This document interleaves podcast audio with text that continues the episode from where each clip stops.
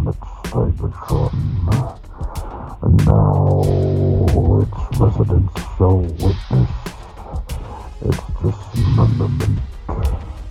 Rise, my podcast, serve your new master well. All hail Unicron. All hail Unicron. All hail Unicron. All hail Unicron. Hey everybody, welcome to All Hail Unicron episode 11. That is the number one, followed by another number one, and followed by a very long 5-minute number two. I'm your host, Oscar Alonso, and joining me here to my left is the only person joining me here tonight because Matthew is out and Robert is out faking a back injury. It doesn't even do anything. The one, the only mad doctor himself, like I would probably cause Robert to get his back injured, Mr. T2RX6, Justin, and that's my wife yelling at her dog. I don't know what you're talking about 2 ones and then taking a number two. I'm taking number two right now as we're. No, we're right on your phone too. He's recording this from his cell phone in his bathroom. Exactly. I definitely sit on the toilet recording. So the entire time. Mm-hmm. Mm-hmm. When audio quality sounds weird, just let me know. I'll flush. So. Yeah. Probably the stench. Encompassing the microphone. Especially when he's struggling to push something out. Goddamn Golden Corral buffet. So it's been a crazy. So I want to apologize to really because a few people have reached out last show. I had to cut out like 30 minutes into it. I believe it's the 30-minute, 10-second mark. If you listened to last week's episode, you will hear sounds, and I've answered a few questions of the people that commented on our YouTube page, and people that PN'd me. That is, in fact, gunfire. What happened was there was a drive-by shooting in the block behind mine and to the house to my immediate right behind mine. 2 people were hurt. Unfortunately, 1 passed on. The other was released from the hospital later on that same evening. They have not caught the perpetrators. So it's unfortunate, man, you know, but what I will say, my wife and I laugh about this, is like a champ when that was all going on, all I could do was duck and move the microphone down with me so I could keep doing the show. And what made me get up was I heard my wife gasp, and I feared the worst, obviously. That's when the worst scenario hits. But she was fine. She was a little shaken. You know, there was police, people crying for help. We called 911. We weren't the first people calling about that sound from our neighborhood, so you know we weren't the first call made. I did give them my information in case they needed to ask any questions. Not that I can help, you know. All I do is remember it was 904 when I got off the phone with 911, and you know, and it's growing up where I came from in Jersey, I would hear it on occasion, you know. And you know, it is what it is, you know, especially in the neighborhood I grew up in. It wasn't like a war zone, but you know, there was just times where my mom wouldn't let me or my sister leave the house at all whatsoever. So, yeah, but, you know, the police are doing their job. Their jobs. It hasn't happened since, you know, the other day there were cops on that same block, but that's because they pulled someone over. So, you know, that's about it. I do appreciate people's concerns for reaching out. I'm fine, you know. So's the wife. So's our dogs. You know, it's gone, man. My nephew had his first weekend over here, Justin. You know, and guess what? My nephew spent doing the entire time he was here. What did he do? Playing Fortnite. So it's like actually, I think I know that. I think it was like, oh, Oscar's on. That was my nephew. That was my nephew. And then, of course, like, so the way I have my little set up, right, is if you're sitting in my office chair and you're facing the TV, to the left is the desk where the laptop is and the microphone and my iPad and, you know, and in front is the TV with the PlayStation 4. And so I had the controller, and then I had the headset I use when I talk because sometimes we play with each other online. That sounded weird. Oh, sometimes we play together. Like Fortnite or I'm not that man anymore. I don't need the money that bad. No, I make good, honest money right now. Okay, shut up. And also a big belated birthday to my brother from another mother. I grew up with this guy, my friend Sam Salter. His birthday was on the 13th. And I was like, hey, man, happy belated birthday. I hope you and your family had a great day. And he replies back with, thanks, man. Aiden, that's his son, who's like 2, was 6, so had to cancel plans. But he pissed in the toilet today, so I take my victories where I find them. So, yeah. Yeah. Mm-hmm. You know, but yeah, it was just weird because, like, I'm sitting there thinking, like, oh, I got to watch him, so I won't be able to do this, this, and this around the house. But no, he was, as soon as he sat his ass in front of the television, started playing Fortnite, which I'm not crazy about. You know? Mm-hmm. I did take care of all the house errands. I had to install a new towel rack in our bathroom because the old one was, like, cheaply installed. And today I learned that they make LED lights for the house because I'm so out of touch. Mm-hmm. And the LED light in the kitchen went out yesterday. So I'm Googling, you know, I took a photo of the LED light and I'm looking it up, and it's like, they all say the same thing, right? You either replace it altogether, which they're cheap, you know, they're a dime a dozen, they're like fucking $20, right? Mm-hmm. Or you replace this card, this like weird box that goes in the back of the LED display, and you still have to take it down and disconnect it. It just seems dumb to go out of my way. So I'm just going to buy a new one, you know, and I have my first vacation in a good long while since last May coming up this weekend. Mm-hmm. So, which means I have a drop coming, my friend. Very nice. You know, but yeah, so that's going to hit. I'm going to collect my Super 7 turtles. All 4 of them will be here. So that's part of the stuff. But anyway, I guess we get to anybody get anything. There's only 2 of us. Justin, what'd you get this week? I'll wait for Robert first. Okay, let's all wait for Robert. All right, I guess he's not going to go. Whatever, selfish bastard. Oh, gabagool, my back. Oh, bazooka there, mozzarella. Oh, my God, ass and poop jokes. Oh, damn. Oh, damn. So, what did I get this week? I did get some things this week. I got from, let's start with Hasbro Toy Shop first. They delivered the reissue classic series, whatever the hell you want to call it. Basically, original... I mean, I guess original Jet one, original 3 and 3/4 inch GI Joes, not original GI Joes because that's way older. But they had reissued Snake Eyes and Storm Shadow is one of those figures. I have an original Snake Eyes, but I always wanted original Storm Shadow, and I could never find one for a decent price that wasn't like horrendously yellowed. So when Hasbro announced this, I was like, oh, yeah, I'm in. Okay, cool. Right. So cool. I got them. Probably just going to keep them on their card because I just don't feel like I need to open them at this point in my life, I guess. Yeah. So, yeah, I got those. I got a TCP drop. You know how that goes. Yeah, what'd you get? So I got Robert's favorite, McFans Toys Steel Ambition, which is the Astro Train. And I was like, nice. Holy shit, it's an Astro Train that's actually fun to transform into both modes and looks good in all 3 modes, too. I was very impressed with that, with the Astro Train. That's great. Yeah, so I'm looking forward to it. Like, I got their, Blitzwing and Tanker / what the hell is his name? Octane. Octane? Yes, Octane. Yeah. I got him coming. Or I got him pre-ordered, I guess. I just got to get him back in stock. So I'm really looking forward to that because, like, I was super surprised by how good Astro Train turned out. Like, it's just a lot of fun to transform back and forth. Like, nothing feels scary. It works. Like, it's a super nice figure. Cool. Very cool. And it's like $30. It's like you cannot beat the price. You know, it's like, so... and I think, it, you know, for me, it scales just fine with my new age stuff because, like, I feel like Astro Train should be on the bigger side, so he's, like, a little bit smaller than Ultra Magnus. I'm like, that's fine. I'm good with that. Like, that makes sense to me. I totally agree. I always think, like, the Triple Changer should be a little bigger due to what they're able to do. Mm-hmm. Yeah. You know? Like, I kind of understand guys' characters like, you know, Overlord being a little bigger than the others because he has a base mode and stuff.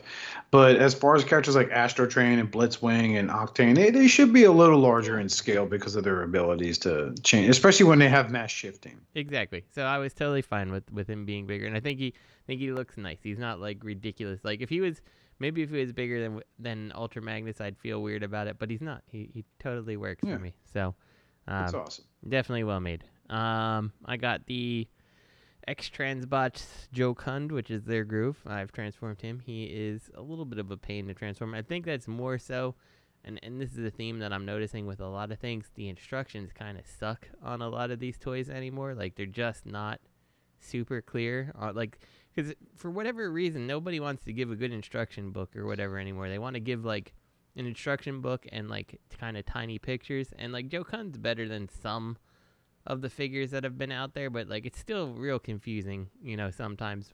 You look at a picture, like, they want me to move this how? And, like, you know, the X-Transbots, like, they have the picture and then they have something. They have, like, a little piece of text, like, move this 180 degrees. I'm like, It doesn't seem to want to move that way, you know, things like that. Yeah. So, like, specifically, it was like the hands felt like they were not going in the right place, and so I just ended up looking at a picture of him online. I'm like, yeah, that's okay. That makes sense where the hand should be. It doesn't seem like that's what the instructions are telling me to do, but okay, I can do that. And he's super nice looking motorcycle mode. Like the robot it's okay. There's some things I don't love about the robot, but honestly. Compared to, like, I feel like with Groove, it's like one or the other you're going to get right, and this at least gets both of them mostly right, I would say. Like, motorcycle completely, robot, like, 90%, I would say, for me. Yeah. So, good enough. I don't... Let's see. I got New Age Jones, which is Beachcomber. Nice. Haven't opened him, so can't say anything about him. The MMC... So, I have a question. What's that? I have a question about New Age Jones. So do you think his name stems from like Jonesin for a good time type of thing? Because he's like the hippie robot. Or is it the Jim Jones because his face sculpt has like the big glasses Jim Jones was known for wearing? I actually when you had said, started asking about the names, that's the first thing that came to my head is Jim Jones. So. And for those uneducated as to who he is, the old phrase, you'll hear a cliche drop from people once in a while. It looks like you've been drinking the Kool-Aid. It comes because Jim Jones was basically a cult leader. Mm-hmm. And in the end, he convinced a lot of his followers to drink this poison Kool-Aid. And it was like the biggest mass suicide in American history. Like it hasn't been topped yet. So yeah, that's why like I always wonder like why give him that name? Mm-hmm. Like especially then I look at his face sculpt and I'm like you can see it. You can definitely see it. Yeah. Wow. Is that like the East telling the West to fuck right off? You know, like, oh, we don't care. You're going to buy anyway, loser. Ha, ha, ha, ha. I kind of wouldn't be surprised. So that when you brought it up where Jones come from, like that's the first thing that came to my mind. And his visor most definitely looks very much Jim Jones. So I don't know, but I feel like it's suspect, right? So. Yeah, very. Yeah. Very. So. So you ain't messed with him yet then? No, I haven't opened him yet. So I have a couple things on the list that I haven't messed with, and we'll get to them in time. Okay. In time. So I opened the MMC First Aid, Medicus, and he's cool. Let me hear this. I like him. I like both his modes. I was really happy to have that little ambulance that I've always loved from my childhood years and like a really nice, you know, third-party MP scale. So it's nice. I still am hesitant on Defensor, how he's going to turn out, but at least First Aid seems nice. So we'll go from there. I got the TFC Tyrant, which is the Dominator Megatron, G.I. Joe crossover. I have not opened him, so I have no comments on him. I got New Age David, who is Optimus Prime, and he is cool. I hate his trailer. I think his trailer is trash. They should have done more with his trailer. When you compare it to things like the hybrid style and things that have come before it, like the trailer seems so cheap. And I'm like, is the trailer the justification for the price? Because I feel like it'd probably be fair to pay like $50, $60 for Optimus, but like this guy's like what is he, like 110, something like that? Like, yeah, and here's the thing, like I saw him on the Chosen Prime posted just the figure for like 80, mm-hmm. which isn't awful. It is. It's a little steep, but it's not awful. But the trailer is not worth like $30. Like, it seems it's small.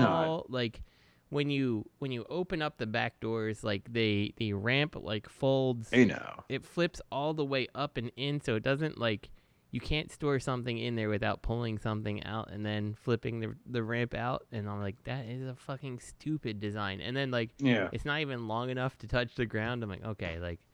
It's fucking stupid, you know. Like, nothing about the trailer feels like it's a $30 or $40 piece at all. Like, it just feels really junky. I would imagine. I mean, like, I have the Magic Square. Here's my thing, right? So I think I paid like $70 for the Prime and Magic, the Magic Square Prime. I got them off the Chosen Prime. Mm-hmm.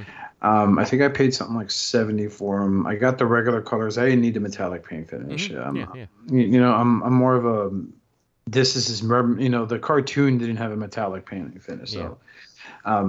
It is a great figure, but every Optimus Prime I had, it's like pulled out the figure with one hand, trailer goes out with the other hand, and it goes into a closet somewhere. Yep, exactly. I mean, I never see it or mess with it again. Mm-hmm. I have no need to display him. When I bought MP10 at Toys R Us for the same price that New Age Henry is going for, again, MP10 in one hand, trailer closed up, secured, all of this shit was in it, and I put that in a closet somewhere. Like, it stood on top of one shelf for like ever until they collected like a fat layer of dust. Yeah. So it made no sense for me to have it. Yeah. You know, so like, I don't know. It's everyone's prerogative. I understand, like, some people are like, oh, but a trailer, man, it's Optimus. Yeah, I fucking get it, dude, but it's not that big of a deal for me. You're not going to sell me on the fact I need this freaking, especially legend scale, this like 6, 7 inches of plastic that just sits there. Yeah. You know, ultimately for me, I think one of the things I want to do is try to figure out how to make an adapter for him so I can use some other Prime's trailer, because like, it's just. Like, if I'm going to have him in truck mode, he needs a better trailer than that, you know?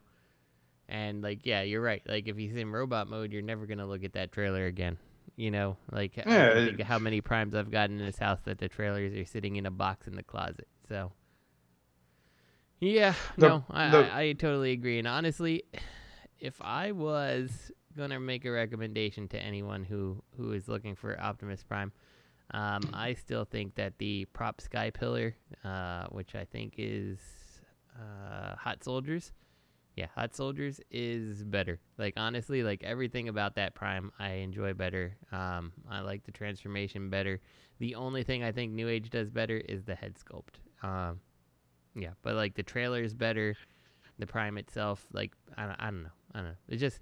That's just my feeling on it. I would recommend that, and it's way cheaper than the New Age one. So, I will say bonus points, though, that I did not expect the Optimus Prime to have a different transformation on the legs than Ultra Magnus.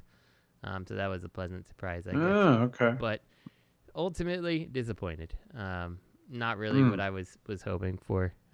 Man, sell that shit. But, nah, I'll keep them. But, you know, it's if I was going to do it again, knowing what I know now, I probably would not have bothered. So yeah, definitely understand. Yeah, so I got the Robot Paradise cassettes.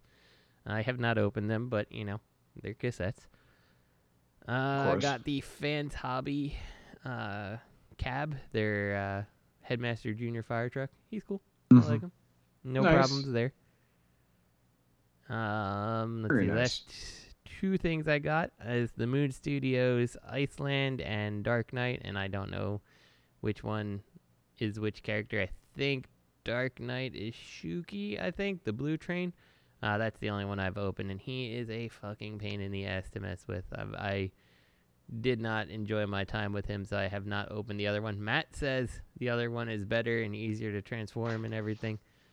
But the first one, I was like, I mean, like, I like the figure. I think the train's cool. And it's weird because pictures of the train look really small, and in person, I feel like the train does not look super small as some of the pictures seem to come by. So I think it is small. It is a little truncated, but, like, it doesn't look it in person. It's only when you see it in pictures and stuff or see it against another version. So in person, it looks nice, but it was not fun to mess with. And that was like the first thing I would open. So I'm pretty sure that had the instructions, like little tiny, like magnifying glass size squares, but I would need to double check that. But yeah, that like that type of stuff really bothers me. I'm getting old. I can't see things as well as I could anymore, you know? So I need to see what I'm supposed to be moving, and the pictures just suck. So yeah. But that's all I got. So, Oscar, presumably you have not gotten anything yet. You said you have your drop coming. It's on its way. Did you get anything this week? It'll be coming on Friday. All right. I'll be getting a retro. No. Don't spoil it for listeners. No, fuck that. I'll forget by 2 weeks, next 2 weeks when we record the next episode. So I'm saying it now. I don't care. Maybe repeat. I will be getting MP Skyward. Nice. So my Seekers will be complete. Takara. I was gonna go for that. I forgot their name. They're doing the knockoff versions that supposedly are better. I know what. I forgot their name. God, I was searching about them with someone last week. I can't remember. I don't know. Transformation Boost, is that right? I don't know. No, they were talking about it with Paul. Let me go back and look.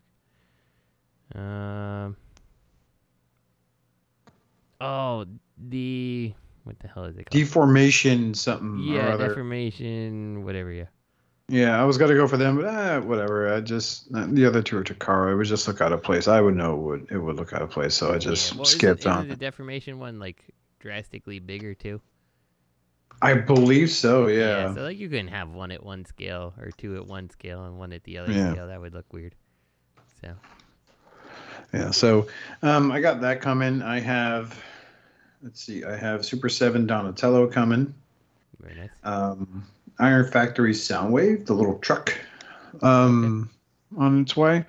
And then I have Retro Donatello on its way.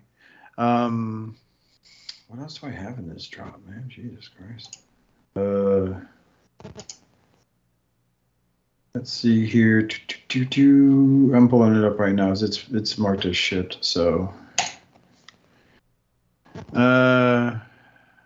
yeah, those three and the classics Donatello on its way.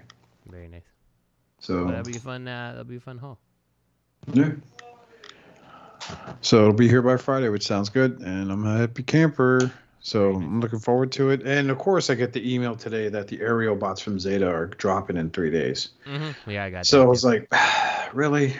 Like, I could have fucking waited. But it's a good opportunity. Vacation, have time to mess with them a little bit rather than one day. I could get a big euphoria boost on the one afternoon and pass it. Definitely. So, yeah, you can hear my wife yelling at her dog. Mm-hmm. Yeah. So, what's your dog doing? Well, we have a Shih Tzu. His name is Maxwell. Right now. Maxwell is very sick. He is blind. Mm-hmm. We're probably going to put him down, mm-hmm. Which is going to be hard on the wife. Of course. And for some reason, Grimlock, the puppy, is like getting aggressive towards him. Mm.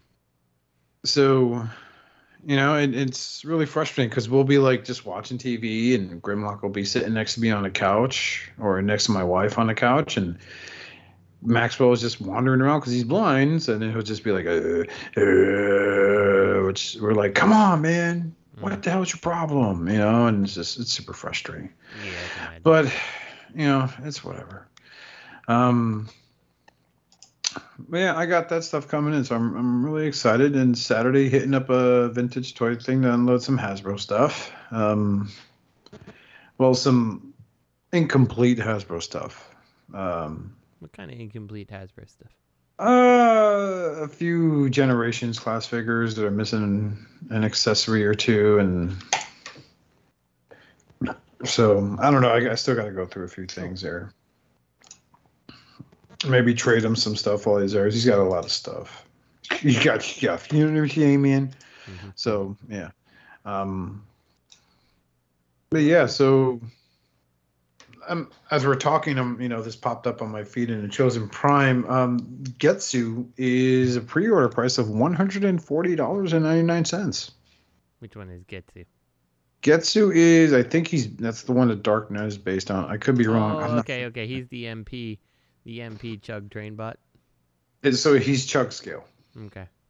Yeah. Is he Chuck Skill? Like, do we have affirmation? Like, I don't know. That's what Matt and I think Robert were saying. I don't know for sure if they are or not, but they at least look like they're Chug engineered. You know, like they don't look like the typical MP. That's for sure.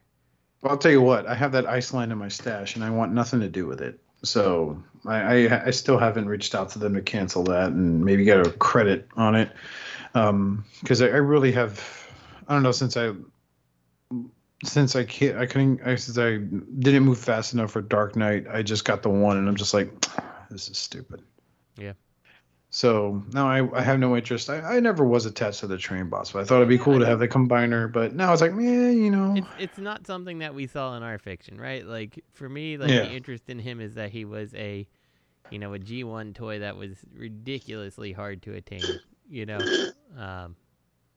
yeah. I ever saw him was years and years before Shattered Cast and all that stuff, was a Bolt Matrix video, and I think he had a knockoff set. Yep, yeah. Most people in the U.S. end up having a knockoff, and that knockoff is not cheap anymore. Like, yeah. Mm-hmm. So, I mean, who knows? Maybe it is cheap now. I haven't really looked lately, but I'm pretty sure the knockoff was also not cheap. Back in the day, it was not cheap. I can't speak for current. Yeah. But it wasn't like a set you bought at fucking, oh my God, what is the name of that place? Now it's killing me. They were selling knockoff combiner sets there for the longest time. Well, there's all kinds of places here. Ollie's, you got your Sir Toys, you got, yep. God, I don't even know. No, it was a mainline, like, Low had them. No, it was a store like that. I forgot its fucking name. Oh my God. Big Lots. There we go. Oh yeah. Big Lots. 100%. Yeah, it was always fun. There was a place. Yeah, Tuesday mornings were selling. Morning. Yeah, they were selling the remnants of what was left of them, the Red Defensor set, you know, mm-hmm. or the Menasor that had a fucking nose cone or a light speed as a limb. Oh God, I remember those ones. Yeah. I remember buying them, getting all excited, like I got Menasor, you know, and just like, whoa, wait a minute, this is not a member of the team. Where is like Dragstrip? Where is Wall Rider? You know, so but yeah, those were the days, man. Just you know, driving around to pointless little stores, going, oh, I have Transformers here. Let me check this shit out. You know. Yeah. But speaking of check this shit out, apparently Nickelodeon and Transformers Hasbro have joined forces to create a new series called Transformers Earthspark. Mm-hmm. I saw the preview. Not terribly impressed. No? No, I was just like, I mean, it's fine. You know, maybe my kids will be interested in it. We'll see. But, you know, I also don't want to write it completely off because I think the last thing that they were involved in was animated, and it was, you know, my favorite show. So, you know, I can't. I'd be remiss if I wrote it off entirely, knowing they were involved with my favorite, so. The bodies do share like the pseudo exaggerated proportions of animated, mm-hmm. the barrel chest, especially for the little promo shot of Optimus Prime here. I haven't seen a preview yet. I saw quiet running of it because you know we were in the living room watching TV earlier and we were eating, so I didn't want to just be like, "Oh, let me play this Transformers video." Right. But it could suck or it could be great, you know? Yeah, it could be subtlety. Honestly, any Transformers in media is good because it keeps the brand alive with different generations. So, like, even if it's not for me, you know, hopefully it's something that's enjoyable. Like, I've even heard the, the Transformers Cyberverse stuff. Like, I've heard that that's actually, like, a fairly fun show. Like, it doesn't look like it's really for me. It's certainly not created for me, but you know, I've heard good things. Like people actually tend to enjoy it, and you know, that's like good. In my opinion. Near the end, Cyberverse gets really good. Yeah, it really does. But I think what really irked me is, you know, first like the Bumblebee character has a mouth, but he's still doing the radio talking gimmick. Yeah, which I don't like that.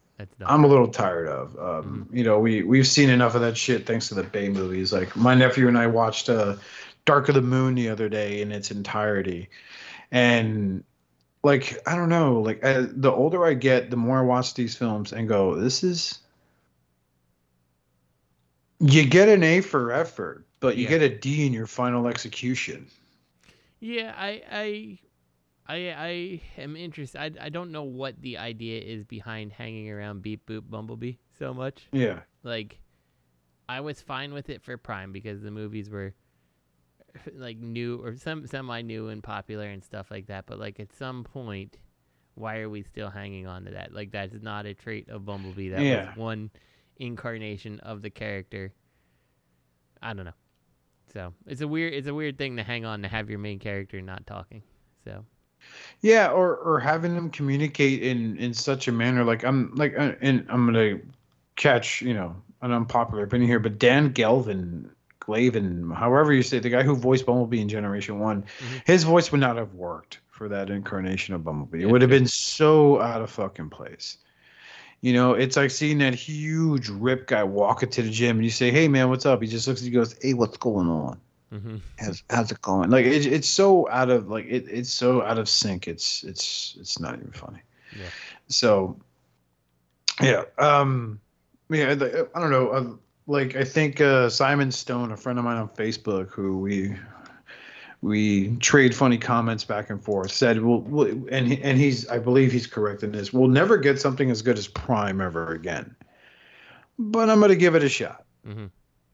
Because if anything I could say, in my opinion, what Transformers Prime was to me was it was that perfect balance of it had kid appeal, but it had kid appeal as into the way that it was a 30-minute toy commercial. Mm-hmm.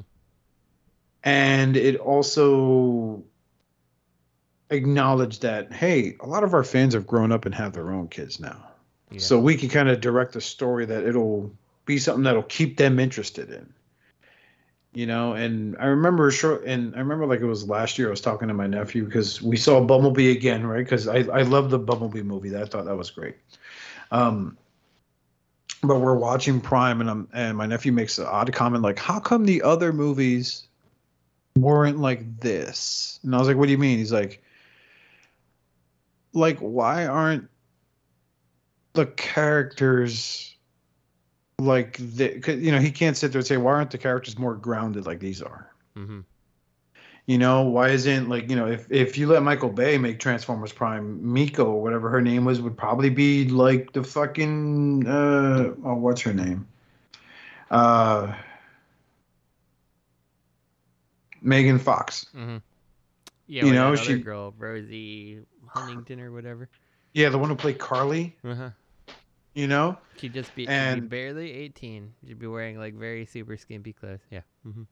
I will share this funny story. So I've been listening to a lot of podcasts about a actor in Hollywood. And those my age will know this name. You'll probably a few of his movies will ring a few bells with you, Justin, by the name of Steven Seagal. Mm-hmm. I love Steven Seagal. Okay. I love him. If you ever fucking learn more about him, you'll learn to hate him more. It's like me with my utmost disdain for Hulk Hogan. But mm-hmm. So there was a movie that came out, I think, the last couple of years called Bully. Mm-hmm. It's about a portly kid, Ginger, who's getting picked on at school, and he starts getting trained by Danny Trejo to learn how to box.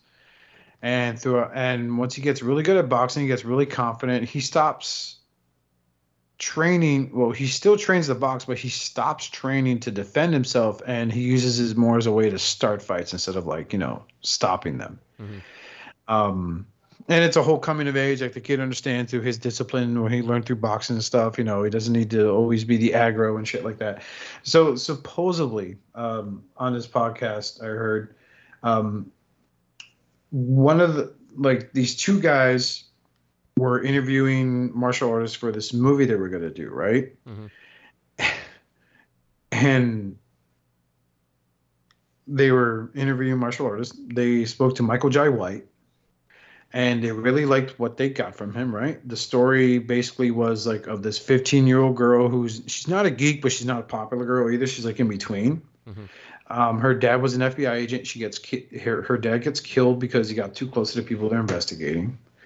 And so she wants revenge. She tries to, conduct revenge on her own. She almost gets her ass kicked. She ends up meeting a martial artist. The martial artist teaches her discipline through self-defense and martial arts and all that stuff. Near the end of the movie, like, she big square off with the villain, ends up not killing him because, you know, taking him to jail, you know, she wants true justice. She'll let the court, you know, she'll let the process take care of it. Right. So apparently they interviewed Steven Seagal for this. Mm-hmm. Now, if anyone does their research, Steven Seagal is a prima donna and a fucking half, right? Mm-hmm. So he doesn't wear wardrobe that the movies provide for him. He brings his own shit. Mm-hmm. He always has to have some sort of love interest between the ages of 18 and 26. So they look like they're old enough to be his fucking daughter. Mm-hmm. This guy has been, he's like, I think he was like the second or third most #MeToo that women were talking about out of Hollywood. Mm-hmm. So they sit down with Steven Seagal, and supposedly he looks at this, he's like, yeah, I read your script. And they're like, oh yeah, so what do you think? He's like, I got a better idea for the movie. So this 14-year-old girl, middle of the road, popular girl, nerdy girl, right? Mm-hmm. Turns to an 18-year-old high school dropout that's a stripper. Mm-hmm. If you watch any Steven Seagal movie, he's always in some sort of strip club. Mm-hmm. And she almost gets overpowered by a bunch of guys, let's say. Mm-hmm. And Steven Seagal's like, yeah, but I save her. And she sees my martial arts, my Aikido, which a lot of people in the martial arts community thinks Aikido's like this, is like the holistic kung fu, you know? Like, it's not real. No one's going to let you flip them like that. Yeah, I've seen plenty of his stupid videos. Yeah, so he's like, yeah, so like I save her. She sees my Aikido. I take her under my wing. We're training. She falls in love with me. Because of course she falls in love with him. Uh-huh. Right? He's like, but I'm like, no, I'm your sensei. I can't fall in love with my student. So the movie goes on. She gets attacked again. Steven Seagal saves her again, except this time she puts up a better fight. Mm-hmm. Movie goes on. She ends up finding out the guy who set up her to get assaulted and stuff like that, or the guy who I forget, but like supposedly the guy like had her dad killed or something, right? Mm-hmm. She fights him. She loses. Seagal comes in, fights him, kills him. And in the midst of the most vulnerable moment that she has, she falls in love with me. Mm-hmm. We go home and we have sex. And the producer's like, our main protagonist for this film was like 15. No, this one's 18 or 26, whichever you can find. Gets her pregnant and then like leaves her because like I gave her the best gift of all, life. Mm-hmm. And the producer's like, oh wow, that's really neat, man. Like, okay, yeah. Supposedly one of the producer's friends is the one who pushed the movie Bully to get made, and that's how Bully came to be. Mm. But that's like the sort of stuff with like Steven Seagal. Like, I forget the name of the movie. There's a YouTube channel called Red Eye Reviews that I've been watching a lot lately. He's been reviewing all Steven Seagal movies. Mm-hmm. Including his two TV series, the makeshift mock reality. Mm-hmm. Where he talks about how he was a cop for 20 years for Louisiana. And then his TV show, which I forgot what it was called, but, you know, it's garbage. Mm-hmm. What? So, like, in this one movie, Seagal plays the villain, but he also plays, like, the hero. Because he's, like, he has a twin brother that was, like, undermining him the entire time. But the guy from Red Eye Reviews interviewed the director. Right, and of course that's where you find out that Steven Seagal, supplies his own wardrobe. Mm-hmm. If he's walking away from the camera, he says it's not worth his time, so they always use a body double. Mm-hmm. And then what was the best one was? So he insisted he get a girl between the ages of 18 and 26. Mm-hmm. And they were filming in Alabama, so to get an Asian girl between the ages of 18 and 26. In Alabama was really hard. She had to fly a girl in, I think, from Georgia. Mm-hmm. And then she got sick, so they flew in another actress. So when he saw the new actress, he got all pissed. Like, who the fuck is she? Oh, I don't know, man. This is just going to mess up my flow, blah, blah, blah. Mm-hmm. And then in some of his movies, he was hesitant to kill the antagonist because he's Buddhist. But some directors sold him on the fact of, yeah, but you have to understand when your character kills the bad guy. You're giving him a chance to be reincarnated and live a more fruitful, beneficial, and righteous life. And not like sold him, because that's just pain to his ego. Uh-huh. But apparently the religion of Buddha have recognized him as a Dalai Lama of some kind, which I think is a mistake. Oh, that's interesting. I did not know this. You know, and it's like if you watch a lot of his movies, I think from 2009 on, he is sitting in 90% of them. Hmm. And it's so because he's had substantial weight gain. Yeah. So basically he's sitting behind a table hiding his stomach. And then to the point where in one movie he didn't feel like standing up to have a fight scene. So he literally fought two guys while sitting down. Mm-hmm. Which is like, oh, man. But I don't know. I've just been fascinated with the subject of Steven Seagal. I could do my own little like makeshift episode on him if I felt like it. It's just an interesting guy. I feel like I don't know how he got to where he got to. I don't know. Like I feel like he knows like really knows nothing and stuff a lot of times. You know how he got to where he got to? In the 90s, there was a Hollywood agent that made a bet with another Hollywood agent saying he can make anyone an action movie star. Yeah. And that's how Steven Seagal got his start. Well. If that guy's out there, hit me up. there are legit cases where Steven Seagal had. Well, fuck it. This is not Steven Seagal episode, so we'll, maybe another time we'll do this. Next episode. Let's keep going. Fuck it. It's just the two of us. Let's go. Yeah. Okay. Yeah. So there was another incident. So if anyone's watched, I want to say Hard to Kill, the one where he ends up in a coma. There's the female lead in that movie that at the time turned into his real wife, right? I think her name's Kelly LeBrock. I'm not entirely sure. But here's a fun fact. Steven Seagal was already very married with children to another woman that was living in, I want to say Japan or some shit like that. But totally like walked away from that family to be with this woman.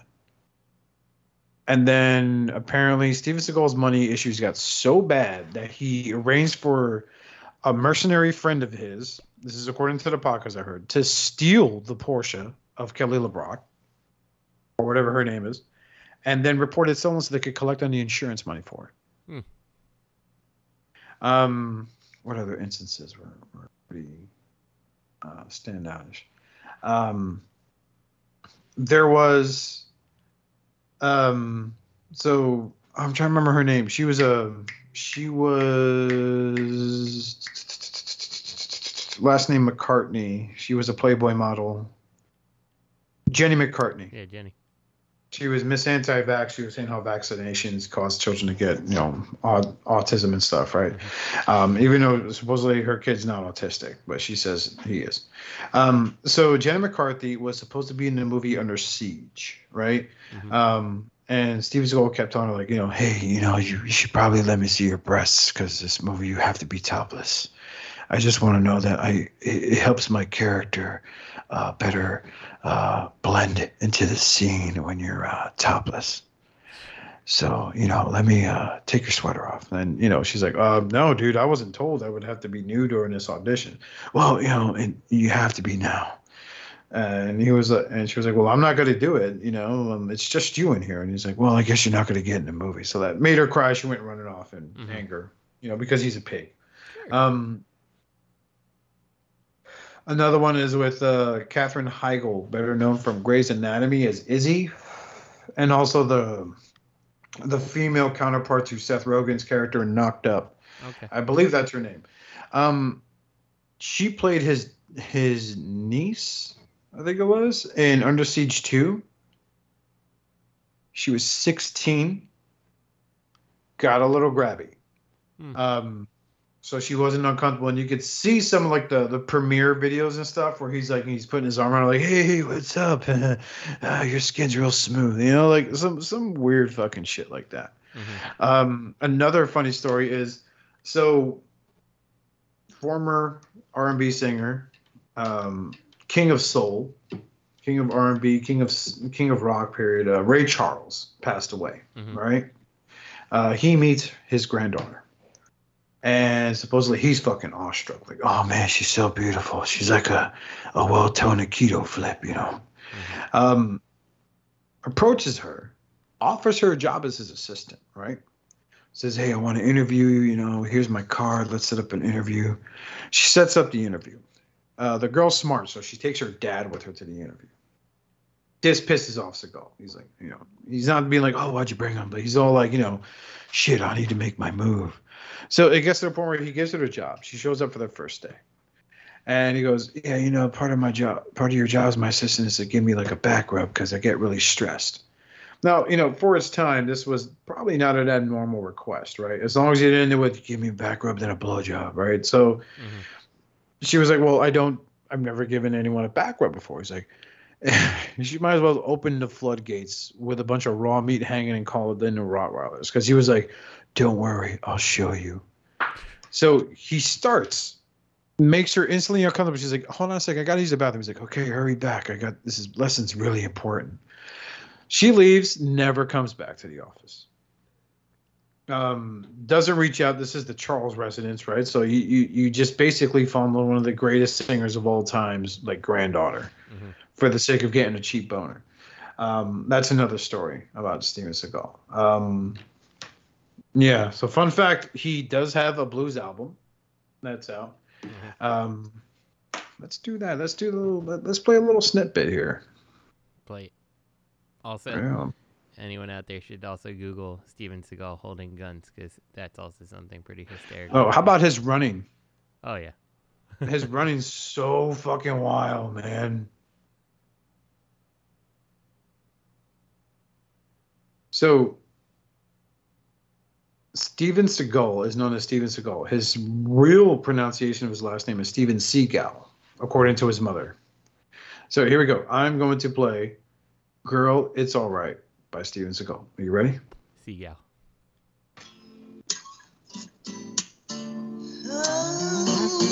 Obviously not him.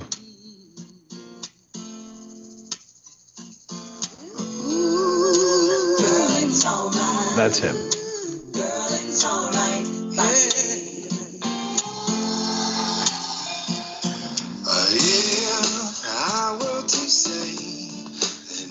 That was Steven Seagal. Beautiful. Who knew you were going to tune in this Friday for such the Steven Seagal show calls to your ears? The OJ presents the Steven Seagal story. So yeah, apparently, like, so when he started off, like I stated earlier, and a talent agent was like, he made a bet with another agent, was like, hey, I can make anybody an action movie star. So he was, I believe, he was a stunt performer of some kind. So, but before I go into that, let's touch base on his time in Japan. So he lived in Japan. It's where he met his first wife. He had children with her. Pursued her fiercely, right? I think he said he trained with the master of Aikido around that time. But the master of Aikido, like the founder of the Aikido style, had been dead for like 2 years when he claims he studied with him. You know, it's up there with a bunch of like horseshit that Hulk Hogan spits. So he sits there and he tells interviewers and stuff like, you know, hey, yeah, you know, I fought the Yakuza. According to his wife, he chased off a couple of drunk guys. That was about it. When he was over there in Japan. So that's that right there. And so as far as the agent bet is concerned, so the agent bet another agent, hey, I can make anyone an action movie star. So his agent goes, how about this guy? I think he was doing stunt work or something like that at the time. So he's like, okay, you're on. Fucking sells him. I forget the name of his first movie, right? There was a while where a lot of his movies only have 3 words in the title because the producers thought it was more direct and it makes it easier to remember, right? A Mark for Death, Out for Justice, Hard to Kill, you know, good examples there. So they did it with him, and you know, his popularity took off. But what a lot of people notice about Steven Seagal is he does what's called code switching, right? So if you were ever worked in the radio industry or entertainment at all, code switching is where if I'm talking like what I call my normal tone right now with Justin, with Robert, with Matthew, and then in comes someone from a more urban environment where their normal term is like, yeah, man, you know what I'm saying, blah, blah, blah. And then I'm like, yo, I feel you, bro, man. That shit's crazy, man. You know what I mean? And that's just the way I spoke to my friends back home in Jersey. Mm-hmm. So it's code switch. You start talking differently to match their speech patterns, picking up their mannerisms. So a lot of the time, like in the Steven Seagal reality show where he's like, you know, if it's like, and I'm not trying to make this a racist thing, but this is just some of the examples when he was like, you know, he supposedly was a cop for 20 years for the New Orleans Police Department. He was officially deputized, so in those cases where he's dealing with like a wife, I was like, oh, yeah. So tell me about the perpetrator. Did he hurt you? Are you OK? You know, if he ends up arresting someone and they happen to be black, it's like, well, what's wrong, man? Mama not treat you right. Mm-hmm. Mama not take care of you, mm-hmm. bro. You got clothes. You got to get this straight now. And meanwhile, like the dude getting arrested is like, man, who the fuck are you talking to? Mm-hmm. You know, he has this thing also where, again, these are just stories that other movie stars or people in the industry have told about it, about when they encounter Steven Seagal. Like, supposedly he's an instant expert on something, right? Mm-hmm. If you walk past a bicycle, be like, yeah, that's a Huffy Sonic 6-speed. Yeah, I'm pretty familiar about motorcycles. I've been using them for the last 30 years of my life. Mm-hmm. Right? Walks past a car. That's a 1997 Ford Mustang GT Cobra. Yeah, I messed with cars for about 30 years of my life. Right? So, like, these are some of the things about Steven Seagal. Right. That a lot of people pick up, right? The instant expertise. He's always familiar with certain things for X amount of years. He's an expert on that, and you know, it's just funny now, like how it's up there with he's the name. You remember that movie Bloodsport with Jean-Claude Van Damme? Mm-hmm. Yeah. Ray Dukes, I believe his name is. He was basically trying to sell off like he fought in a kumite, which is a death match tournament thing and whatever, but he's been called out a lot of the time by other people in the industry. Mm-hmm. Supposedly a stunt coordinator, I forget his name, Steven Seagal, walked onto the film set and started talking shit. He's like, yeah, man, can't no one choke me out. Nobody can choke me out. So this guy's like, hey, I'll choke you out, right? And he's like, no, you won't be able to, man. I just can't be. I can't pass out. So he puts him in a chokehold, chokes him out. Not only does he choke him out, supposedly the word is that he shit himself. Yeah. Like cleared his bowels when he was knocked unconscious. I kind of think that part of the story is bullshit, you know, because I think if he really did shit himself, the story would be more widespread. And someone would have, and even in those days in the 90s, someone would have taken a photograph of the Polaroid. Mm-hmm. And it would have resurfaced. So another one is when he was another story there is when they were doing Executive Decision. Some people remember that movie. That's the one where it was Steven Seagal, it was Kurt Russell, it was John Leguizamo, right? Mm-hmm. He fucking dies like 10 minutes into the film. Supposedly when he got on set, according to John Leguizamo, he sat there, and a bunch of guys are sitting there in the room, other male actors in the room, Kurt Russell included. He's like, hey, just to let you guys know, I'm in charge here. I'm the captain. What I say goes. No one gives me orders. Only me. So, yeah, like you did, you just scoffed. John Leguizamo did that. Apparently, he slammed John Leguizamo up against the wall and put his, like, forearm against his throat. He says, you find something funny, little man? And he's just like, yo, chill the fuck out, dude. What the fuck's your problem, man? Right? So, That's you know, another story. Like there are tons.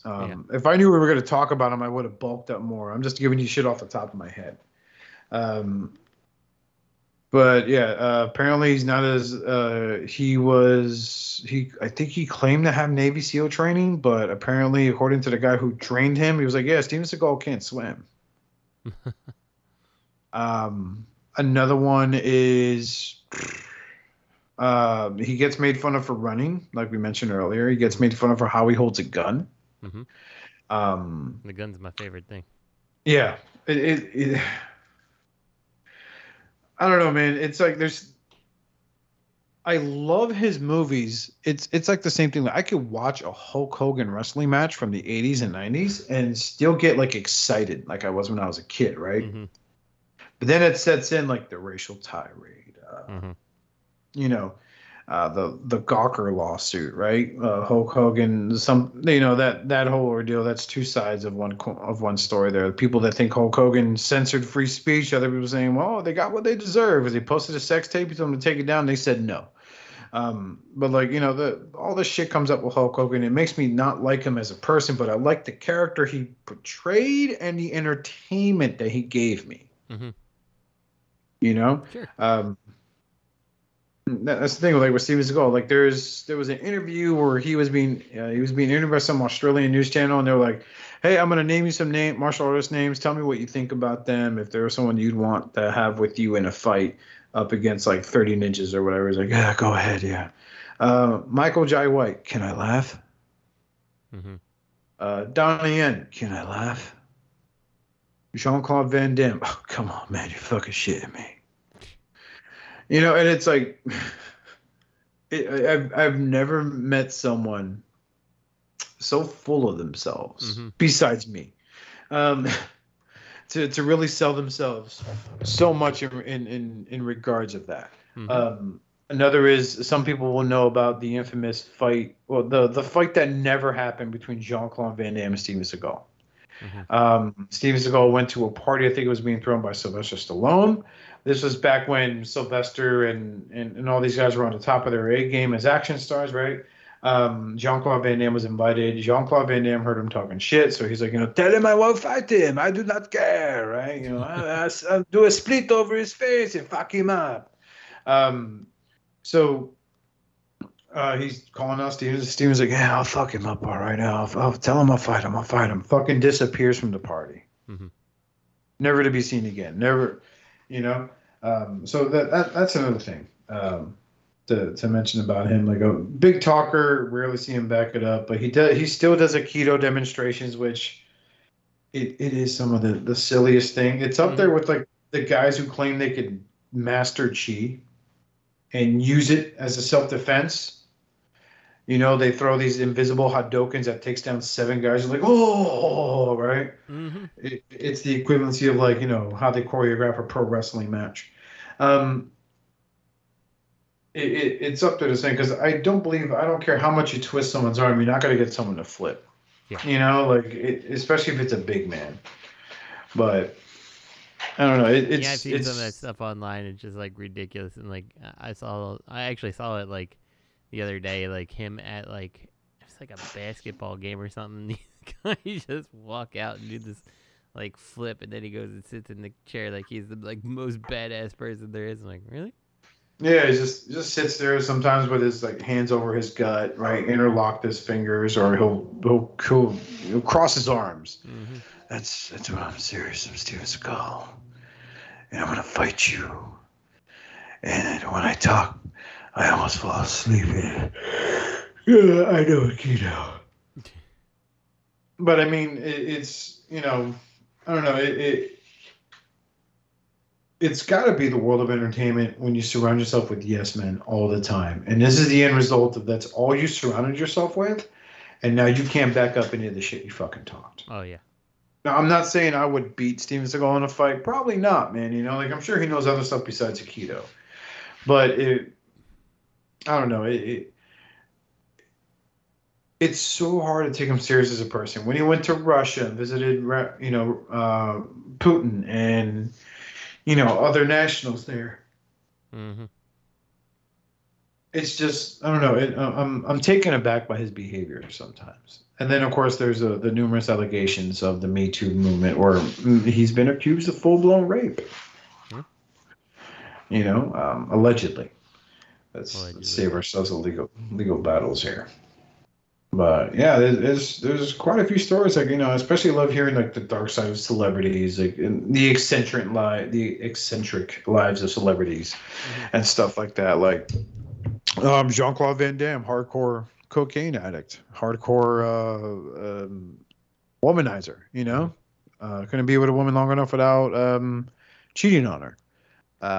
supposedly when he did the movie Street Fighter, he cheated on his wife with the woman that played Cammy. You know? But at least, like, I think the redeeming quality about Jean-Claude Van Damme is, like, he did some sort of, like, serious film. It was in French, all in French. And he basically talked about his life and how it was a fucking train wreck, but he got his act back together, you know? I recall hearing about that. And his career did experience a bit of a resurgence when he was the big bad in The Expendables, you know? Mm-hmm. And this was and it was a great for 2 reasons. One, it was a change because he wasn't the good guy that he always was, right? Mm-hmm. And number 2, he was the, you know, it's Jean-Claude Van Damme as a villain, and he looked great for a guy his age. Mm-hmm. So, you know, there's that, like, little tidbit about Sylvester Stallone. If you watch Tango and Cash, where he's like, "Oh, I hate Danish," it's because he just broke up with his wife at the time. He just divorced her, Bridget Nelson. That was in Rocky IV as Ivan Drago's wife. Hmm. So, you know, like, there's a lot of tidbits there. Like Wesley Snipes, we all know what happened to him. He went crazy. He came here to Ocala and ran and hid in the forest because of the IRS. But yeah, that's, I mean, we just did not know that about Wesley Snipes. Yeah, dude, my man got arrested and everything, tax evasion. You know, nothing too fucking serious. Isn't like killed someone. He went to Ocala, so. Yeah, Ocala National Forest. He hid out here for a few days before they caught him. They found him and arrested him. Wow. The more you know. Yeah. So yeah, that's a little sample of a possible future thing here in All Hell Unicron Network. Mm-hmm. By the way, this episode is now being titled. Steven Seagal loves OJ. Yeah, you know, that's orange juice. I'm an expert in orange juice for the last 35 years. Making oranges my whole life. I don't need to squeeze the orange. I just look at it and it squeezes itself. Glare at it, and it squeezes itself out of fear and respect. Mm-hmm. You know, what was another? That reminded me of another story. So yeah, in his newer movies, you see him wear like glasses a lot, right? Like mm-hmm. these like yellow glasses, black glasses. You can see his eyes, but normally it's because if he's in a scene with someone else, he'll literally glance over to the left side of that person and legit read his lines, so he knows what lines he has to say next. Mm-hmm. And he gives every director 2 takes. That's it. Yeah. Like he won't do any more. Like he's that's world some class, man. World class. Yeah, that's some next level shit right there, man. So yeah, that is a few things about Steven Seagal. If you guys want to know more stuff and knowledge about Steven Seagal, I would love to entertain you guys with an episode focused on that. It'll just be Justin and I. Mm-hmm. You know, Robert can go throw his back out again, and Matt can have a long day at work and be too stressed. Yeah, why not next week? Who cares? 2 weeks from now, it'll be just be like, hey, Matt, Robert, you don't have to show up. No, you don't have to, we're going to do an episode on, you know, Little Richard or well, what was his name? Jerry Lee Lewis, you know, the guy who married his 15-year-old cousin, mm-hmm. first cousin, once removed. That is legitimately his mom's sister's daughter. Yeah, it's just fucking weird, man. Mm-hmm. There are plenty of stories to tell, especially like the Hulk Hogan Gawker thing, man. Like the running meme is like the only guy to ever appear in courtroom in a do-rag and win. Yeah. Like he legit shut Gawker down. Yeah. Like Hulk Hogan and just as like, you know, and the thing that really makes me upset is it's, you know, it's the stuff he did outside the ring also, but like his back locker room politics, mm-hmm. How he always made sure he got himself over, and like he's lost clean, I think 6 times in his career, mm-hmm. where people pinned them 1, 2, 3, right? You know, we know that's all preordained and all that shit, mm-hmm. predetermined, I believe the term is. But yeah, that was Steven Seagal. Yeah. Tune in 2 weeks from now for our expose on. I don't know. Leave it in the comments. Who do you want the expose on? Let's do that. We could do one on Frank Dukes, the biggest shit talker in Hollywood's history, that had a movie made after him based on his life experience, which is bullshit. We could do one on fucking how the internet made fun of 50 Cent because apparently he gained 40 pounds and everyone's calling him fat. Mm-hmm. You know, we could do something like that. It doesn't matter. Let us know. It doesn't always have to be about Transformers. Exactly.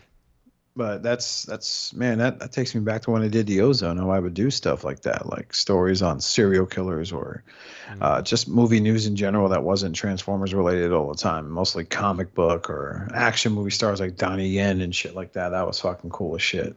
Mm-hmm. You know, fun fact, one of the most hated guys in China, Justin, Jackie Chan. Yeah. Yeah, not very much liked in China, and his vast fortune he's amounted over the years, not leaving it to his kids. He's donating it all. Thinks his kids should just, you know, make their own money.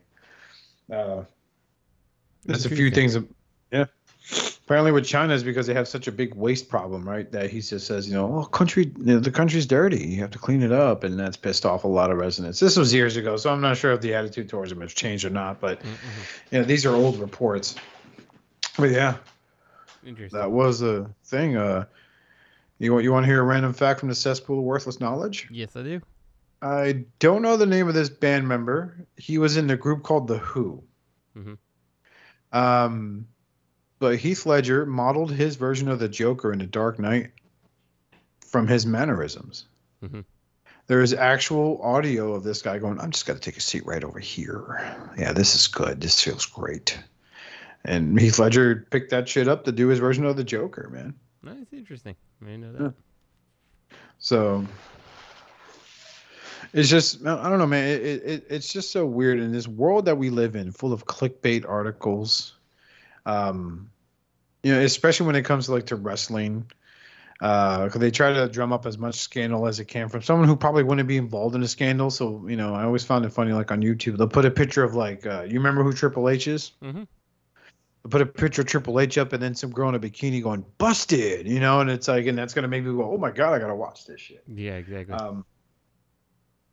It's the same thing with like, now it's, they could release a 3-minute trailer about the Doctor Strange movie, which will then cause a YouTuber to make a 25-minute long video discussing Easter eggs or details about the trailer that no one caught except him because he's very observant. Yes.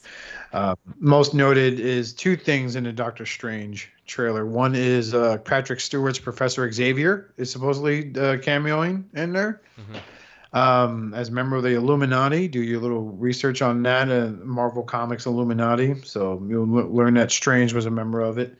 Another is supposedly Deadpool is going to make a cameo at the end of the film. It'll officially usher him into the Marvel Cinematic Universe. Yeah. Okay. And fun note, I had no clue the Super Bowl was 2 days ago. Didn't pay attention. So full of supers. Yeah, this was a fun episode talking about Steven Seagal. Absolutely. Let's see what else. Fun fact, Harrison Ford has been calling a lot of other male actors that he works with lazy. That's interesting. Yeah. You know, Harrison Ford. Dr. Kimble. Indiana Jones. Yeah. That's all. Do we want to cover any news or do we want to call it there? I mean, we could cover one more thing. Let's see. Let's check our news feed out here. Yeah, next one's just third-party news. This one I did want to talk about. It is the Legends class Shatterglass New Age Starscream. I think it's neat looking. It's kind of predictable, but yeah, it's cool to see. I never thought they'd make an all-white one. Yeah. Never thought they'd make an all-white one. It looks really neat. You know, I own the Sunstorm New Age Seeker. I bought it as a test run. I like it. You know, I think the legs are a little floppy because of the die cast. But yeah, this looks really good. You know, I can't believe they're going the Shattered Glass route with these. The Megatron sold out. I know they did that, so I kind of knew they were going to do more Shattered Glass, and they did it with Prime. I believe they got one coming out of David or Henry, whatever his name. Yeah. Yep. Was it Galvatron? Yeah, they did that. Yep. He was like they did the Shatterglass Megatron with the Galvatron mold. Yeah, and I have that. I have it. I think it's kind of a cool looking mold. It's a slight remold, but I like the colors and stuff. So. Yeah, it works. It pops. This pops too. I mean, it's fucking bright white. So I mean, with red highlights, so it does really work. Yeah, it's real cool. Yeah. I'm so I mean, because I don't want to go deep down this rabbit hole, but I mean it's cool. Yeah. I mean, like it's not really surprising to see New Age yet again repainting the Seeker.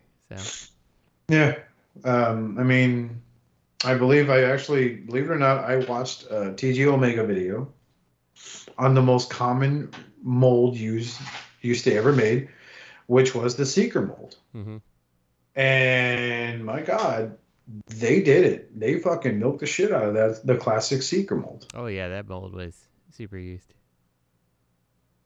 But back then when I was collecting, I didn't care if they reused the mold or not. I just wanted the characters. Yeah, exactly. You were in for the character. It wasn't necessarily, I mean, who cares if they reused the mold? And there are certain characters that you expected the reused mold, right? So I think there were some characters that shared molds that as we got further on, it was kind of hard to justify. Like, I think classics, like Cliffjumper and Bumblebee and all them, they were all fine. But, like later on, yeah, it feels weird when someone reuses a... Like, when they did the first MP Bumblebee, and then they released, like, the red Bumblebee, and, like, it didn't have the Cliffjumper head, but it's like, you can't... This mold can't be Cliffjumper, you know? Like, yeah. That was the chair, people, not farting. Breaking news. We had Matt on just for a second, just so he could give us some breaking news, and then he logged out. Yeah, but I know Hasbro recently, and just to jump around the news section here, Hasbro announced Studio Series Sludge for their Dinobot line, mm-hmm. which is really neat because, I might get all 5 Dinobots in leader class form. That'd be nice. No, that'd be pretty neat. Do you have the Earthrise or whatever Rodimus Prime? I do. I have the Rodimus Prime. Yeah. Is he good? He's fun. The one I got came broken, but he's in robot mode all the time, so I don't really bother to transform him. And it's another case of take the figure out in one hand, trailer in the other. That's in a box right now. But. Don't care for the trailer. I just wanted a nice representation of Rodimus Prime, which I thought they nailed. Yeah. Yeah. Yeah. Well, that's good. So I've heard good things. I feel like if I can find them for a decent price, I'd like to mess with them. But thus far, like I'm not into the $80 price tag or whatever. I don't think he was worth $80. I'm going to be real with you right now. It's a little pricey. I would have gone with like 60, especially as useless as that trailer is. He does come with a bunch of accessories. I kind of feel like that's what kind of justifies the $80 price tag on him. Mm-hmm. But you can have just as much fun with the Studio Series Hot Rod. You know what I mean? Yeah. So, which I have fun with. I love to death. I think it's one of the best Studio Series figures. That's a quote unquote Voyager. That you get your bang for your buck on that. The transformation is fun. It's well engineered. The vehicle mode cleans up really well. I think it's a great addition. I wouldn't go with so lengthless to call it a mini masterpiece per se, but it's well done. It's what classics Hot Rod should have been, not that big bulky mess we got years ago. Mm-hmm. And they were doing MPs back then, so I mean they could have done that with him and. Juice up because you have the diamonds in the rough from the classics line like Jazz and Ricochet and all that stuff that looked great, and I honestly don't know what the fuck they were thinking with that GDO wheelie giving him the Jazz mold, but it was weird. That really was weird. It looked like some kid wearing that muscle padding shirt, Mm-hmm. Dude, it felt like there were 3 wheelies stacked on top of each other trying to be an adult. Yeah, that was a weird use of the mold. GDO in general was just kind of weird. Yeah, give me 1 second, all right? You sure? All right. 1 second later. You know what I really miss, though? We're talking about classics and the molds being used. Is I remember seeing I don't really miss it, but it did entertain for me to read. So during the classics mold, the classics run, they did Starscream. Then they did Skywarp in that 2-pack with Ultra Magnus, mm-hmm. which I believe was a Target exclusive, right? Mm-hmm. And then the fan base... Yeah, Target. Yeah, I think so. Yeah, and then they stopped, right? So they still had to make Thundercracker. So he became a BotCon exclusive, mm-hmm. which was fine. And trying to buy him at the time, he was going for an absurd price. Yes. So then they go and do Generations Thundercracker. And the backlash of these fans that spent like $500-$600. This is like over 10 years ago, guys. Mm-hmm. For this the golden set age that came with Thundercracker, were losing it. They were livid because they no longer had that rare figure, right? Because now they can get a Thundercracker for like, what was it, $15 at the time for... yeah, that's about what the classics cost back in the day. Yeah, and these guys, these men and women that paid like $500-$600 for like the Primus Pass or whatever at BotCon, mm-hmm. and they're going to do that all over again. Yep. And I'm looking forward to it because it's like, you know, Marvel Legends had like a lot of Build-A-Figure sets and stuff recently, and now they're like, oh, well, you missed out on building the big monster Venom? We'll sell them for $45. Mm-hmm. Well, some people were selling like the built Bat figure for like $60, you know. So I don't know how to feel about that. Yeah. It's definitely an interesting decision when they decide to do that. You know, I don't know what the mindset is behind like let's make something that's exclusive and take away the exclusivity because like well, I mean. Honestly, the mindset behind it is that they're like, whatever, people are going to buy, you know, people have already bought our exclusive. Like, we don't really care about that. And these same people are going to end up, the people who are bitching about it are still going to turn around and buy the next thing later. So, like, who fucking cares? Yeah. You know? Yeah. So all in all, over the last like 3 years, how do you think the main line has gotten? Better or worse? That is a tough question to answer personally. Because okay, so I think you know Hasbro's had their finger. I hate to say the pun, but on the pulse. Yeah, I knew you were gonna say it.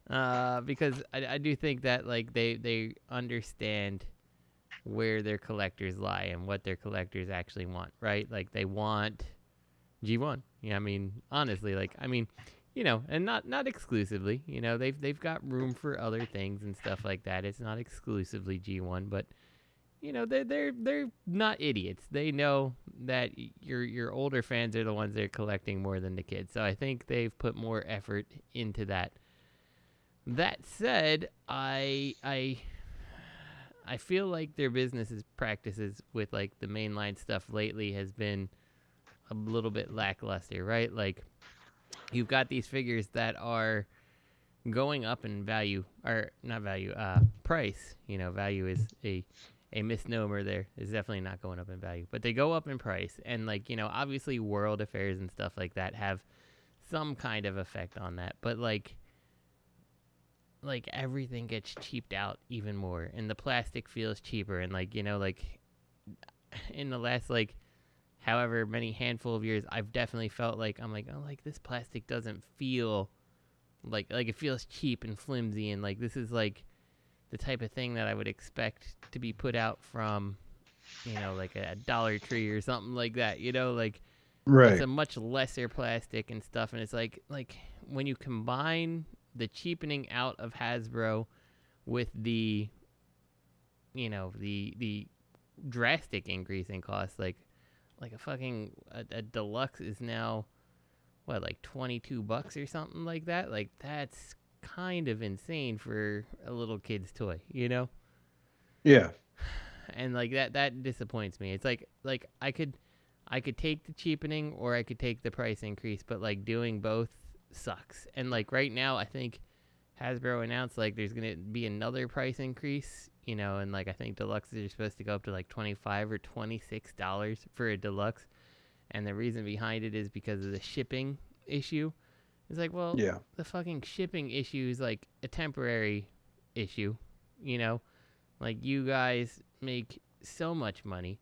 Why is that my problem? You know, like, why am I paying for the shipping issue? That will eventually resolve itself. You know, like, why as the consumer, like, come on. Take a little of your millions of dollars of profit that you guys are making and you know, you take a hit for once. Like, because, you know, the shipping issue will resolve, and then you know it's going to happen. The price is not going to go down, you know? So, I don't know. Like, I don't know. I think the designs have gotten better. I think, you know, hitting those G1 figure, those, like, modern G1s have been nice, but, yeah, ultimately I think that, I don't know. I think it's suffering a little. What about you? There's times where, and I'm talking about just the design aspect of it all, right? There are times where I think they knock it out of the park. Like Blaster is a good bit on this, right? Even Cup with his low shoulders, I think he's a well-designed figure. Mm-hmm. Then there's times where I feel like they really, really missed the mark, right? Mm-hmm. Like, let's use Studio Series Jazz, for example. Mm-hmm. This figure took a few months to grow on me. Mm-hmm. So much that, you know, purchasing a Jackpot just to have another repainted version of that mold doesn't sound like such a bad idea. Yeah. But it just feels like, you know, we talked about it, you know, months, like last year when we saw like the leaked images of these figures and how it felt like they started with 500 pieces of Lego. They spent 250 pieces on Rodimus Prime, 230 pieces on Cup, and then the last bit was used on Jazz. Mm-hmm. You know, and there's times where, like, I gotta give them credit for, like, their attempt to capitalize. Like, their Blur isn't such a bad figure per se, right? I'm not a fan of the face sculpt in that thing. He looks like, you know, he looks like an old creepy old man. It's like, hey guys, how's it going? Mm-hmm. Y'all want to drink some NyQuil, right? And then they do the shattered glass version of him, and it works really well. Mm-hmm. Like, I really like what I see there, right? And then you have like these. Excuse the term, masterpieces like you know, their Jetfire. I still have it I bought him when he came out. Mm-hmm. I'm looking at him now, and it's one of my favorite pieces from the Hasbro line over the last 5 years, hands down, one of the best things. And then there's again, this is just about design. This isn't about distribution or anything like that. Then it's like, then I go back to Power of the Primes, and I felt that was just so fucking lazy. Mm-hmm. I really felt they were just, oh, we got to make a trilogy. Well, let's just, how did it go? Combiner Wars, Titans Returns. That was a fucking dumb gimmick. I'm sorry. Mm-hmm. I know a lot of people liked it, but that's like, you know, at the time, that was the best looking hot rod we got in years, but he was a fucking headmaster. He was never a fucking headmaster. Yeah. And then, you know, we get, they're like, let's do a thing about Power to Primes. And we get this Optimus Prime that people were going gaga over. But it's like, it really wasn't that good in my opinion, you know. And then the Rodimus Prime, I got excited for it. And then I get it in hand, and it's another disappointment. Mm-hmm. You know, and I want to take a moment to speak to the toy designers that sit there and have the balls to post that they don't owe us anything. No, I'm sorry, you do. You know, we sat there, we kept this franchise afloat for years, whether it be about Power Rangers, Ninja Turtles, you know, G.I. Joe, Transformers. We kept this franchise alive with our hard-earned money. Yeah. And you're not working in it. You owe us everything. Yeah. Yeah, I agree. You know, like, I really don't think that's an appropriate thing for you to say. You don't owe us nothing. You owe us nothing but thanks for keeping the fucking shit around so you can have a job in it. Yeah. And I'm sorry if you're not old enough to understand that not every you can't that you don't understand the old cliche of you can please some of the people some of the time, but not all the people all the time. Yeah. You know, and as far as like their masterpiece figures are concerned, like some people hate the Takara Seekers. I think they're good, you know.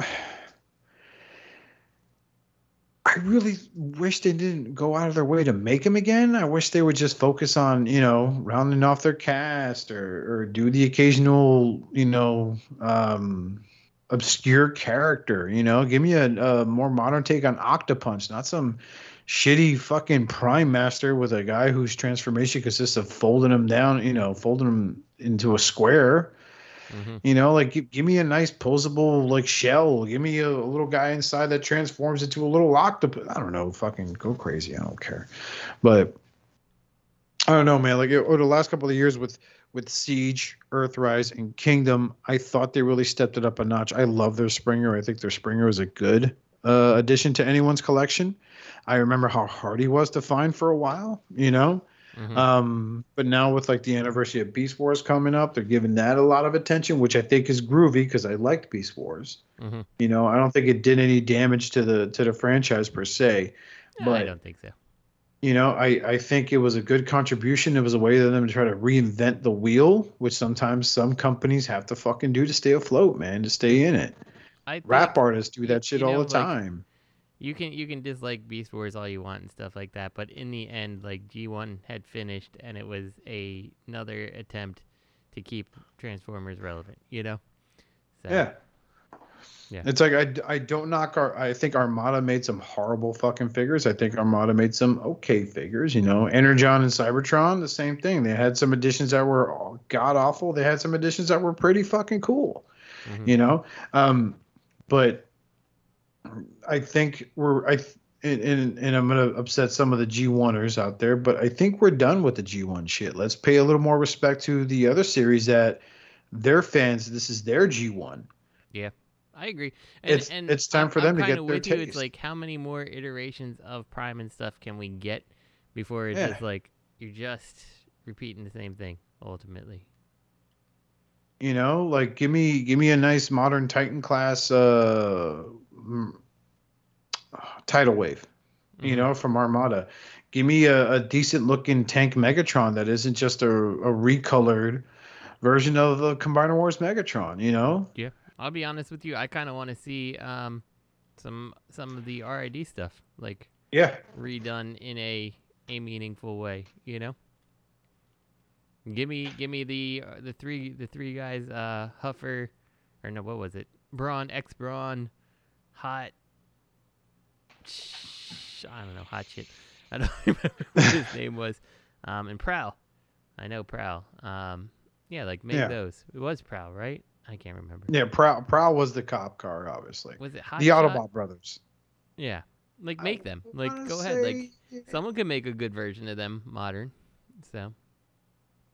I would like to see someone remake that fire truck Optimus Prime and make a Ultra Magnus that doesn't suck. Yeah.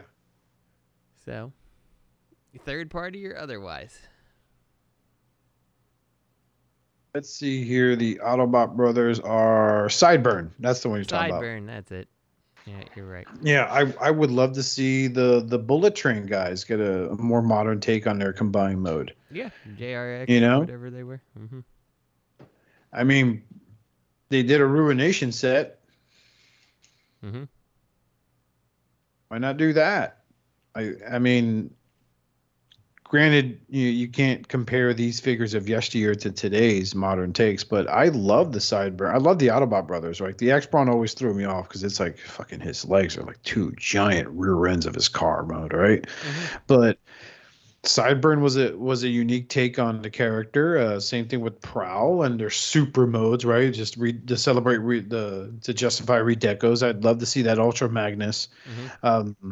Get a new taste on it too, and then with the engineering you're doing with combining it, I think it would look great. Yeah, and I think you could make a better Prime. I still think that the RID Prime itself is still a decent Optimus. You know, like I think they did a really good job, like all things considered. But 100%, like go ahead and remake it with modern stuff. You definitely could do that. Yep. So. You know, stop letting people make these god-awful fan modes of merging Generation 1 Optimus Prime with fucking Scott with Jetfire, and do a Jetfire from Armada with Armada Optimus Prime. Yeah. Like, can you imagine what they could do with, like, the shirts and pants gimmick they had for, what was it, Energon? Mm-hmm. Oh, yeah. You know? Well, and the shirts and pants thing, if I was correct with Energon, didn't they turn into both? They could be like a shirt or pants, basically. Like, yeah, they were. Yeah. Like, I mean, if you want to and you want to make it really good, just make them turn into one or the other. You know, like, yeah, that's fine too. I mean, God, I think the ugliest one was probably their Rodimus Prime, mm-hmm, because the fists when he was a shirt were just like part of his leg assembly. Mm-hmm. And you could just make out like the index and the thumb because they were, you know, it was a closed fist. And the only good way he looked good is when he was with Mirage. Yeah, as legs. You know, and even back then, like I'd love to see. I'd love to see Landfill get a new take. You know, like show me what you could do with four robots that combine. Mm-hmm. You know, yeah, like I think so too. I think Landfill himself was actually a decent combiner that was like kind of compromised by his, like the way you combined him, right? Like, yeah, wasn't it that you took the three of them and you connected them by like a triangle in the middle, and then the fourth one just kind of like bolted onto the center, like plugged onto the center somehow? Well, I never owned them, so I wouldn't know. Something like that. I don't know. It was close. The closest I came was I bought a RID Grimlock, mm-hmm, off eBay over 10 years ago. That was back when I what I call my character phases, right? Where I'd be like, I'm gonna buy every iteration of this guy, mm-hmm, and they're gonna go on my shelf. I'm gonna have a shelf dedicated to just this guy. And I was Grimlock, right? Grimlocks. Yeah, like I had the G1 Grimlock. Well, it was a KO, right? Because I wasn't paying fucking $70 for a tarnished up Grimlock when I can pay $30. I think my Snarl, is it Snarl? The Stegosaurus? Yeah. Sure. Snarl and my Swoop are KOs because, like, finding a Swoop without a broken beak, yeah, impossible. And finding a Snarl that was not completely like destroyed on his spines, his plates on the back, also difficult to do. So yeah, I would about the high quality G1 KO, which like is almost indistinguishable from the original G1, and I would do it again if I wanted. At the height of their popularity, KOToys.com, remember, mm-hmm, them? I bought all 5 Dinobots for about $90. And then I thought I got scammed, right? Mm-hmm. But then after a month, they showed up at my door. Mm-hmm. And they were such good quality. I mean, these motherfuckers made a redid the boxes. And yep, I was like, yep, exactly. Oh, man, this is dope. Those are the KOs I have to. Mm-hmm. Yeah, you know, and I was like, these are fucking fly, right? Mm-hmm. And then it would be disappointing because like, I'd have a Grimlock, and he's just as tall as Generation 1 Menosaur. Yeah. You know, it's like, oh. I've actually wondered why, you know, there haven't been more of those, like, really ultra-high-quality KOs like that. Like, I think there's a market out there. Like, if someone, like, reproduced the train bots in that, like, high quality and stuff like that. Oh, my God. People would buy it. 100% yeah, people would buy it. Definitely. There is a market out there for them. There's guys now, like, I left a few groups, but there were a few groups where people only collect exclusively the KOs, mm-hmm, because they're the better financial alternative. But that's always been the case with a KO. Also, it was the case with KOs is you get what you paid for in some cases. Mm-hmm. Yeah, I bought my fair share of classic Seekers, the Ghost Skywarp, the Ghost Thundercracker, right? I got my first Ramjet as a KO, except I think he was red. Mm-hmm.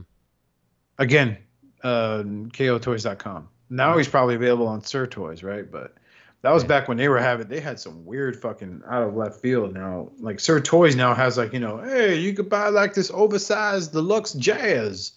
Instead of 5 inches, he's like 9 inches tall.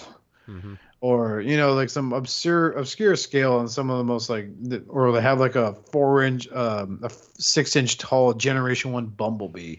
Mm-hmm. And people are buying it because it's, hey, man, it's what I had as a kid, but bigger.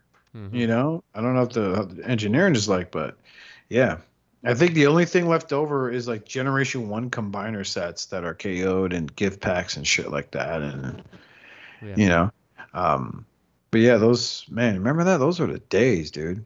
Yeah. Those were the fucking days. But I think we should wrap it up. I think so. It was a good show. So it was a good show. Transformers, but that's a good show. Talk some Transformers. Gave you some Steven Seagal stories. How about I give you a couple of Steven Seagal facts? All right. I mentioned this earlier when he got choked out. This is from thethings.com. 20 facts about Steven Seagal that fans choose to ignore. Seagal had been – this is number 17. I'm going to give these guys two – I'm going to give you listeners two of them. Let me know what you think. If you want me to go more in depth into these stories and all that stuff, let me know. I'd be more than happy to do a little homework on my time off. Seagal had been training in Aikido since he was 13. And while some would say that Aikido is not the most practical martial art, it has certainly made Seagal confident in himself. Jean LaBelle, this is who I was talking about, a judo player, friend of Bruce Lee, and one of the original founders of MMA, was challenged by Seagal, who said that he cannot be choked out. LaBelle took Seagal's challenge and put him in a hold. So then Seagal gave LaBelle a low blow. It was ineffective at stopping LaBelle, who choked Seagal unconscious and also soiled himself. Yeah. Number 16, the way he runs. All right, so this one, according to thethings.com, this one is a little petty. Okay, it's very petty, but it's way too funny to not at least get a mention here. Seagal has been in a lot of action movies, and in the action scenes, he usually does well due to his martial arts background. Where he struggles is in transitions. When he is on a foot chase scene, he runs in a way that doesn't match the macho image he portrays. So, like, think of Zack Snyder's The Flash. At the end of Justice League when he's racing Superman, right? And he's like flailing his arms because he's going super fast. But now think of these arms tucked in and like in that running position. And sometimes they get flimsy. So they'll like do circles while he's running forward. It's fucking hilarious. There we go. He said he fought the Yakuza. I'm going to give you guys two more as a bonus. Okay.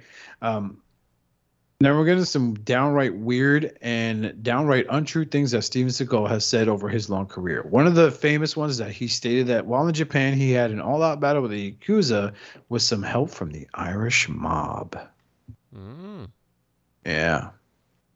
There you go. Here's one I mentioned earlier. He stated that he trained with the Aikido's founder. Well, apparently that's a lie. He never trained with the Aikido's founder. Steven's one true love in life is the martial art of Aikido. As mentioned in earlier entries, Seagal has been a practitioner of the art since he was 13 and has stated that he received a sponsorship to live and train in Japan with the art's founder, Morihei Yoshibeshi. Yoshiba, sorry. The problem is Yoshiba died in 1969, meaning that Seagal would have been a younger teenager living alone in Japan, missing school in the process. Oh, here's the one where he assaulted John Leguizamo. Apparently, Steven Seagal likes to make his presence known on the sets of the film that he's on. On the set of the 1996 film Executive Decision, Steven Seagal announced that he was in charge of the set. I'm in charge. Steven Seagal. This caused co-star John Leguizamo to roar in laughter, which apparently bothered Seagal enough to go up to the man and punch him in the chest. So it wasn't a chokehold. He punched him in the chest, apparently. And finally, the last one here, his harassment history. On top of being a compulsive liar, Steven Seagal is also a confirmed creep in Hollywood landscape. Seagal has been reported to have harassed fellow celebrities like Jenny McCarthy, who said that she was asked by Steven Seagal to strip for a role. Remember when I told you that? Mm-hmm. There is also a case where Seagal walked into a female co-star's trailer and watched her brush her teeth before making sexual innuendos to her.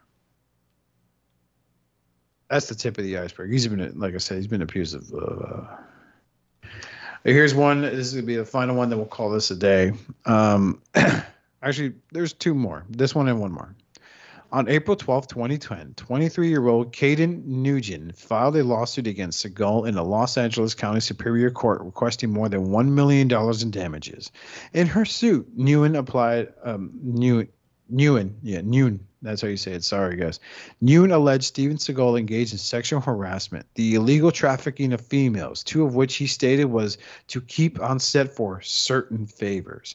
On July 14, 2010, 3 months after Nugent filed her suit, she withdrew her claim without explanation. So she was basically pretty much intimidated.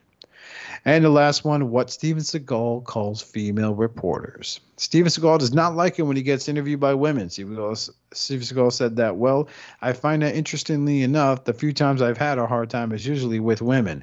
And later following up by saying they're all a bunch of fucking dirty wimps. There's a W with asterisks. I don't know what that word's supposed to be. Yeah, well, that's it. Very nice. Oh, wait, one more. Because I remember I told you he was very married in Japan. Mm-hmm. When Steven moved to Japan to teach Aikido, he married his gym's lead instructor, Miyako Fujinati.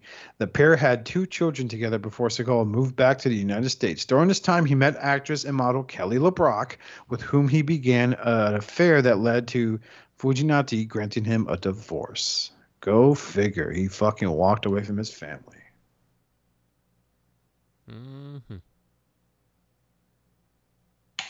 So on that note, if you want to hear more fun facts about Steven Seagal or an outright, I could do a little project here, giving you a little biography, especially with the Me Too allegations. Hit us up on our webpage, on our email, and our email is it's not written here. God damn it! Oh, there it is. HailUnicronCast@gmail.com. So we want to give a special. Yep, that's a special. We want to give a special shout out to our good friend Dustmites for providing the beats for the theme song. Check out our friends over at Realm of Collectors on Facebook. Just look up Facebook groups, Realm of Collectors. Be sure to check out Rock and Wrestling. That's ROC and then the letter N, Wrestling. We talk a lot about professional wrestling. The big buzz there is apparently Cody and Brandy Rhodes have left AEW, a company they helped start. So, yeah, be sure to check out T2RX6 on his YouTube channel. That's the Mad Professor himself. Our friend Deluxe Baldwin on his YouTube channel. You know, Hail Hasbro. Check out. Yeah, you should totally check out Matt, especially make him strip during floor time. Mm-hmm. That's normal. And check out my YouTube channel under Oscar and J-Boy, OSCARNJBOY, and Robert Salvador Gigante. Yeah, he's on TV. So, yeah, until then, on behalf of me, my other friends here at All Hail Unicron, we want you to stay formatted. Somewhere else? Yeah, whatever. Have a nice day. I don't care. Good night. Good night.